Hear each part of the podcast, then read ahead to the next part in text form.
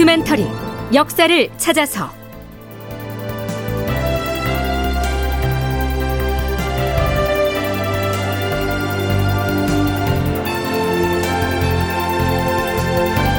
제 1009편 변장하고 도망치다 잡힌 임해군.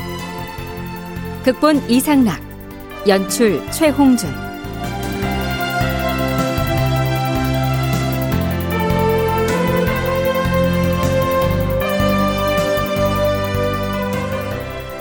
여러분 안녕하십니까? 역사를 찾아서의 김석환입니다. 서기로는 1608년에 해당하는 광해군 즉위년 2월 14일 하루 동안 선조의 빈소가 차려진 정릉동 행궁에선 아주 여러 가지 일들이 한꺼번에 일어납니다. 영의정 유영경의 탄핵도 이날을 전후해서 진행되는데요. 유영경에 관해선 그 전말을 이미 짚어봤지요. 또 하나의 중요한 사건이 바로 광해군의 친형인 임해군을 향한 대간의 파상적인 탄핵 공세입니다. 주상 전하, 임해군 이진은 오랫동안 마음속에 다른 뜻을 품고서 사사로이 집안에다 군사무기를 저장하고 남몰래 무사들을 모아서 결사대를 양성하였으며 이름난 장수와 무사들을 불러 모으고 있으니 그가 무슨 불쾌한 짓을 저지를지 모르옵니다. 지금 종묘 사직이 위태롭사옵니다. 이매군을 멀리 외딴 섬으로 귀양 보내시옵소서. 사헌부에서 광해군을 찾아가 이렇게 고변을 하자 사관원과 홍문관에서도 앞서거니 뒤서거니 같은 내용으로 탄핵을 주청하고 나섭니다. 임해군이 역모를 꾸미고 있다는 것이죠. 이에 대한 광해군의 반응은 이렇습니다. 임해군은 나의 친형인데 눈물을 주체할 수가 없구나. 대신들에게 알려서 대책을 논의하게 하라. 자, 어찌된 일인지 사건의 전말부터 조사하라고 명을 내려야 할 텐데 임해군을 멀리 외딴 섬으로 유배 보내는 문제 등을 대신들에게 의논하라 이렇게 명하고 있는 것이죠. 지난 시간에 이어서 임해군 문제가 그 다음 또 어떻게 진행되는지 살펴보시죠.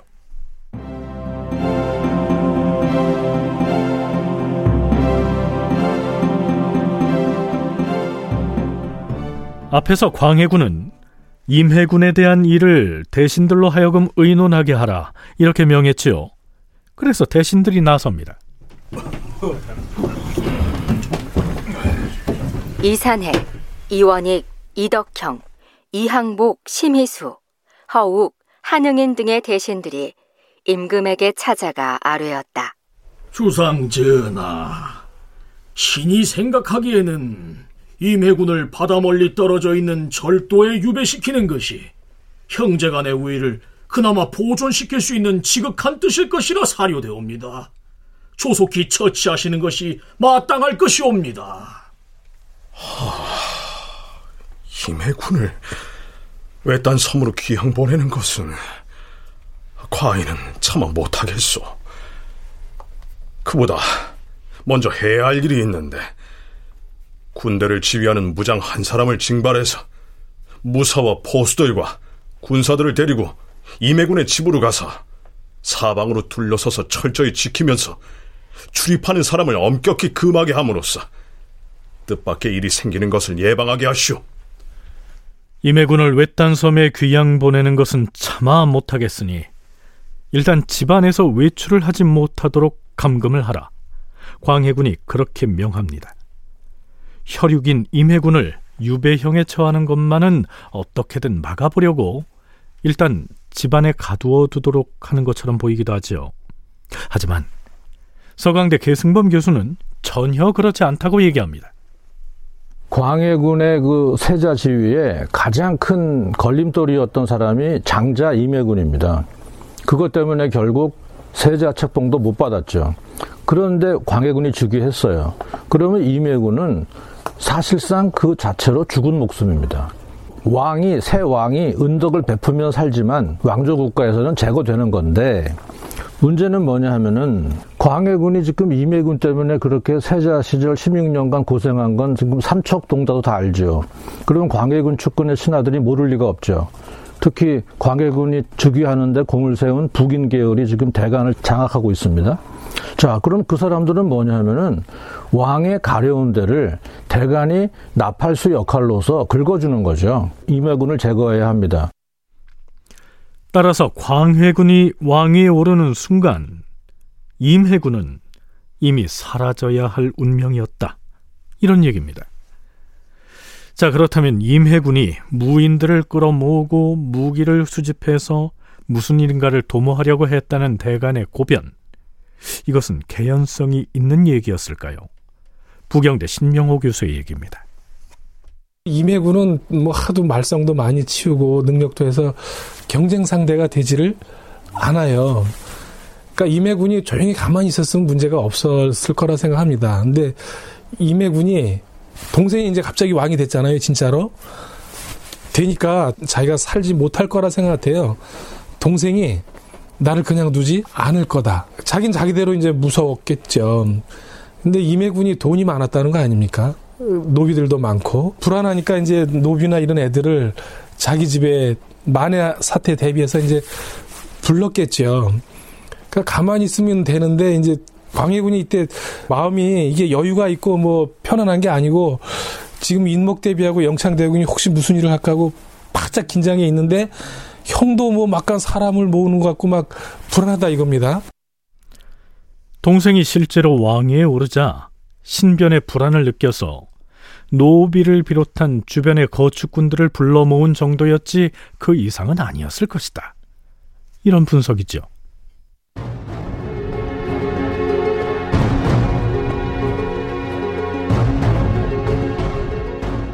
아니나 다를까 임해군이 불안감에 휩싸여 있었다는 사실이 금방 드러납니다. 병조의 낭청이 야간에 임해군의 집 근처에서 순검을 돌고 있었는데요. 이런 일이 있었습니다. 음. 어? 나, 나 리, 저, 저, 기좀 보십시오. 왜? 왜 그러느냐? 저기 임해군의 집에서 어떤 여자가 남자의 등에 업혀 나오는데 어... 아무래도 업힌 사람이 여자 같지 않습니다. 그래, 맞다. 임해군이로구나. 잡아라! 계속구나! 이 사실을 병조 판서가 광해군에게 보고합니다. 들어보시죠.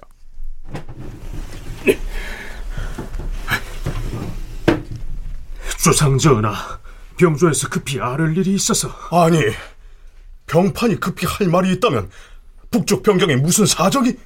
아니옵니다, 전하. 어, 그럼 무슨 일인가?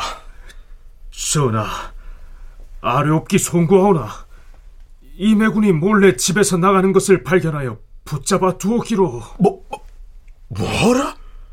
이매군이 집에서 탈출을 시도했단 말인가? 그러기에 군사들로 하여금 집을 철저히 둘러싸서 감금하라고 하지 않았는가? 그리 조처를 하였사온데 이매군이 옷으로 얼굴을 가린 채 부인의 차림새로 꾸미고는 하인에게 업혀나가는 것을 어. 마침 병조의 낭청이 순검을 할 때 발각하여 싸웁니다. 하하, 이거 참. 그래서 어찌하였는가? 무사를 시켜서 지금 비변사에다 들여놓고 장수를 정하여 지키게 하여 싸웁니다. 다시 집에 데려다 놓고 철저히 포위를 하여야 하옵니다. 그러나 현재 동원할 수 있는 군병이 없으니 포도대장으로 하여금 소속된 군병을 데리고 가게 하되 포수 약간명을 더 주어서 엄하게 지키면서 출입하는 사람을 금하게 하는 것이 어떻게 싸웁니까? 그리하라. 여자 차림새를 하고서 몰래 집을 빠져나가 탈출을 시도하다가 붙잡혔다는 얘기입니다. 자, 아마도 조정의 분위기가 심상찮게 돌아가자 일단 살아남아야겠다는 판단에 도망을 치려고 했던 것 같습니다.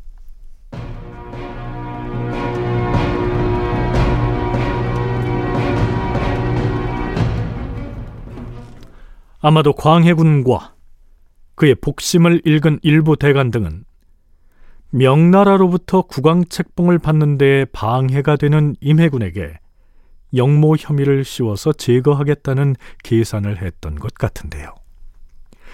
자, 영모를 하려면 비중 있는 무장을 임해군과 연계시키는 공작이 필요하겠지요.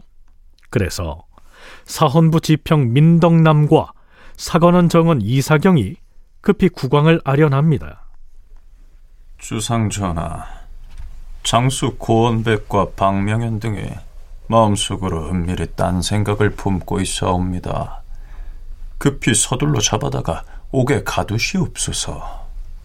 오, 그러한가? 알았느니라. 그 자들을 당장 잡아다 의금부에 하옥하라. 차 역시 광해군은 그들을 왜 잡아들여야 하는가 이런 질문은 하지 않습니다. 일단 잡아 가두도록 명하고 있죠. 실록인 광해군 일기에 따르면 그러한데요. 고원백과 박명현을 임해군과 연계시켜서 잡아들인 배경을 서강대 계승범 교수는 이렇게 얘기합니다. 한양에 있는 무장들이고요. 그러니까 아마 훈련도감 쪽에 있었을 것 같아요. 그리고 박명현, 고원박 이런 사람들은 외란 때에도 좀 공을 세운 사람들로서 당시 좀 지명도가 좀 있던 사람들이죠. 근데 임해군이 마침 하여간 어떤 이유인지는 모르지만 예전부터 그들하고 좀 친했고 이런 문제가 이제 걸리면 솔직히 한번 저놈을 제거해야 하겠다라고 마음먹은 사람 입장에서 보면 이 모든 것 하나하나가 다 역모를 하기 위한 임해군의 움직임이 아니냐 이렇게 몰아갈 수가 있는 좋은 빌미는 되는 것이죠. 자, 그럼 실제 그 두 사람은 어떤 인물인지 살펴보죠. 고원백은 일찍이 묵과에 급제하였고 임진왜란 때에는 영원 군수로서 대동강 등지에서 적을 맞아 싸워서 외병 62명의 목을 베었다. 이듬해 양주에서는 외병 42명을 참살하였다. 그 공으로 그는 특별히 당상관으로 승진하였으며 양주 목사로 있을 때에는 왜군으로부터 태릉을 지켜내어 선무공신 3등에 책록되었다. 고원백은 이런 인물이었고요. 또한 사람의 무장이 있죠. 박명현은 임진왜란 중에 이몽학이 충청도 홍산에서 반란을 일으키자 병력을 거느리고 홍조성으로 들어가 반란군을 무찔렀으며 이몽학이 포위망을 뚫고 달아나자 청양까지 추격하여 반란을 평정하였다. 이몽학의 반란을 평정한 공으로 그는 청난공신 2등에 녹훈되었으며 박명현은 이런 수훈을 세운 무장이었는데요. 그 역시 묘하게도 임해군과 엮인 것이죠.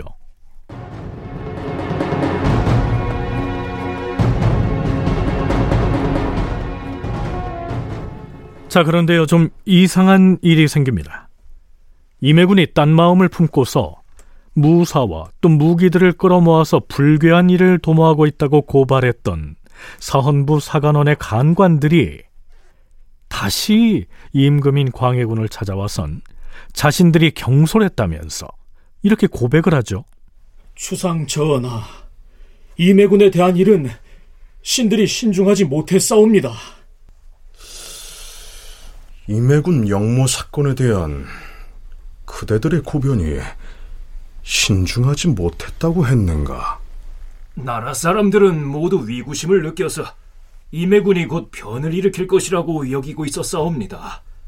그래서 신들은 지난번 논계한 글에서 시중에 떠도는 말들을 주워 모아 임해군을 탄핵했는데 그 중에는 사실관계와 다른 내용들도 없지 않았사옵니다.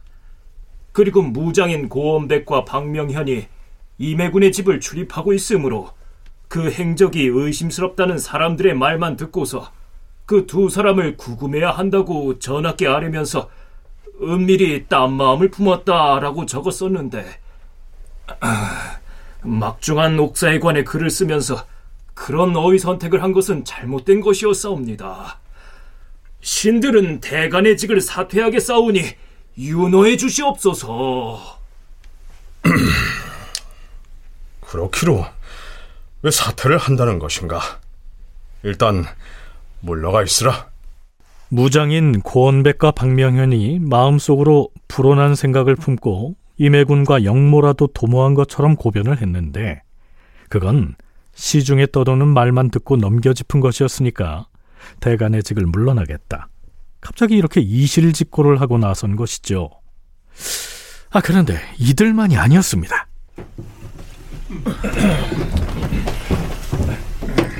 주상전하, 신들이 지난번 올렸던 계문에 대해서 주상전하께 한 가지 해명을 하려고 입시하였사옵니다. 아하, 그대들도 박명현과 고원백에 관해서 했던 얘기가 잘못되었다는 것인가? 그렇사옵니다, 전하. 이매군의 일은 나라 사람들이 너도 나도 그가 영모를 꾸미고 있다고 의구심을 품고 있었기 때문에 저희 대관에서도 그렇게 단정하고서 공론을 반론한 것이옵니다. 하오나 논리를 전개할 때 사실에 근거하지 아니하고 시중에서 들은 말을 주워 모아 싸우며 혹은 말을 만들어서 쓰기도 하는 등 경중을 제대로 가르지 않았사옵니다. 하하, 참. 그러했사옵니다, 전하. 박명현과 고원백 등의 얘기를 하면서는 그들이 일찍이 이매군과 어울렸으며 이매군의 신복이 되었다는 말을 들은 바가 있었는데 그들이 다른 마음을 품고 무엇인가를 도모한 것처럼 얘기한 것은 과중하게 표현되었다는 지적을 면할 수 없게 되었사옵니다. 따라서 말을 만드는 과정에서 저지른 잘못이니 책임을 면하기 어렵사옵니다. 신들의 직책을 파척시켜 주시옵소서. 드문 사례가 아닐 수 없습니다. 사헌부 사관원 홍문관을 일컬어서 삼사 혹은 언론 삼사라고 하는데요. 거기에 종사하는 사람이 자신이 작성한 상소문이나 혹은 어전에서 행한 간언에 대해서 사실에 근거하지 않았거나 혹은 과장 왜곡된 대목이 있었음을 인정하고 그 책임을 지겠다면서 파직시켜달라고 요구한 사례는 매우 드문 일이죠. 그러나 모든 대관이 그런 인식을 했던 것은 아니었습니다. 간관 중에서 사관원의 사관 박이선은 동료 간관들을 통렬하게 공박합니다. 헌납위원 효선, 정원 이사경 등 몇몇 간관들이 스스로 사의를 표하고 물러나 사옵니다. 이미 임해군의 변란이 목전에 임박해 있어서 위구심을 지니고 있는 게 사실이고 박명현과 고원백 등이 임해군과 내통하여서 그의 복심이 되었다면 말을 만든 것이 조금 과중하였더라도 사직을 하고 물러날 사안이 아니옵니다. 모두 출사하라고 명하시옵소서. 박이서의 발언에 대해 광해군도 맞장구를 치죠. 이것은 영모 사건에 관계된 것이니 의당 사실을 찾아내어서 엄하게 조처를 해야 한다. 더구나 서원부와 사관원의 강관들은 자신들이 과인에게 농계를 한 뒤에 겨우 며칠도 지나지 않았는데 스스로 과중한 말을 만들어냈다고 해서 책임을 지고 사직을 하려 하다니 이렇게 경솔해서는 아니 되는 것이다. 그래서 어떻게 됐을까요? 박명현과 고원백은 임해군의 반영모에 가담한 혐의를 받고 추국청으로 끌려갑니다. 박명현은 결국 문초를 받다가 사망했고요. 고원백도 임해군이 제거될 때 함께 살해되고 말죠. 다큐멘터리 역사를 찾아서 다음 시간에 계속하겠습니다.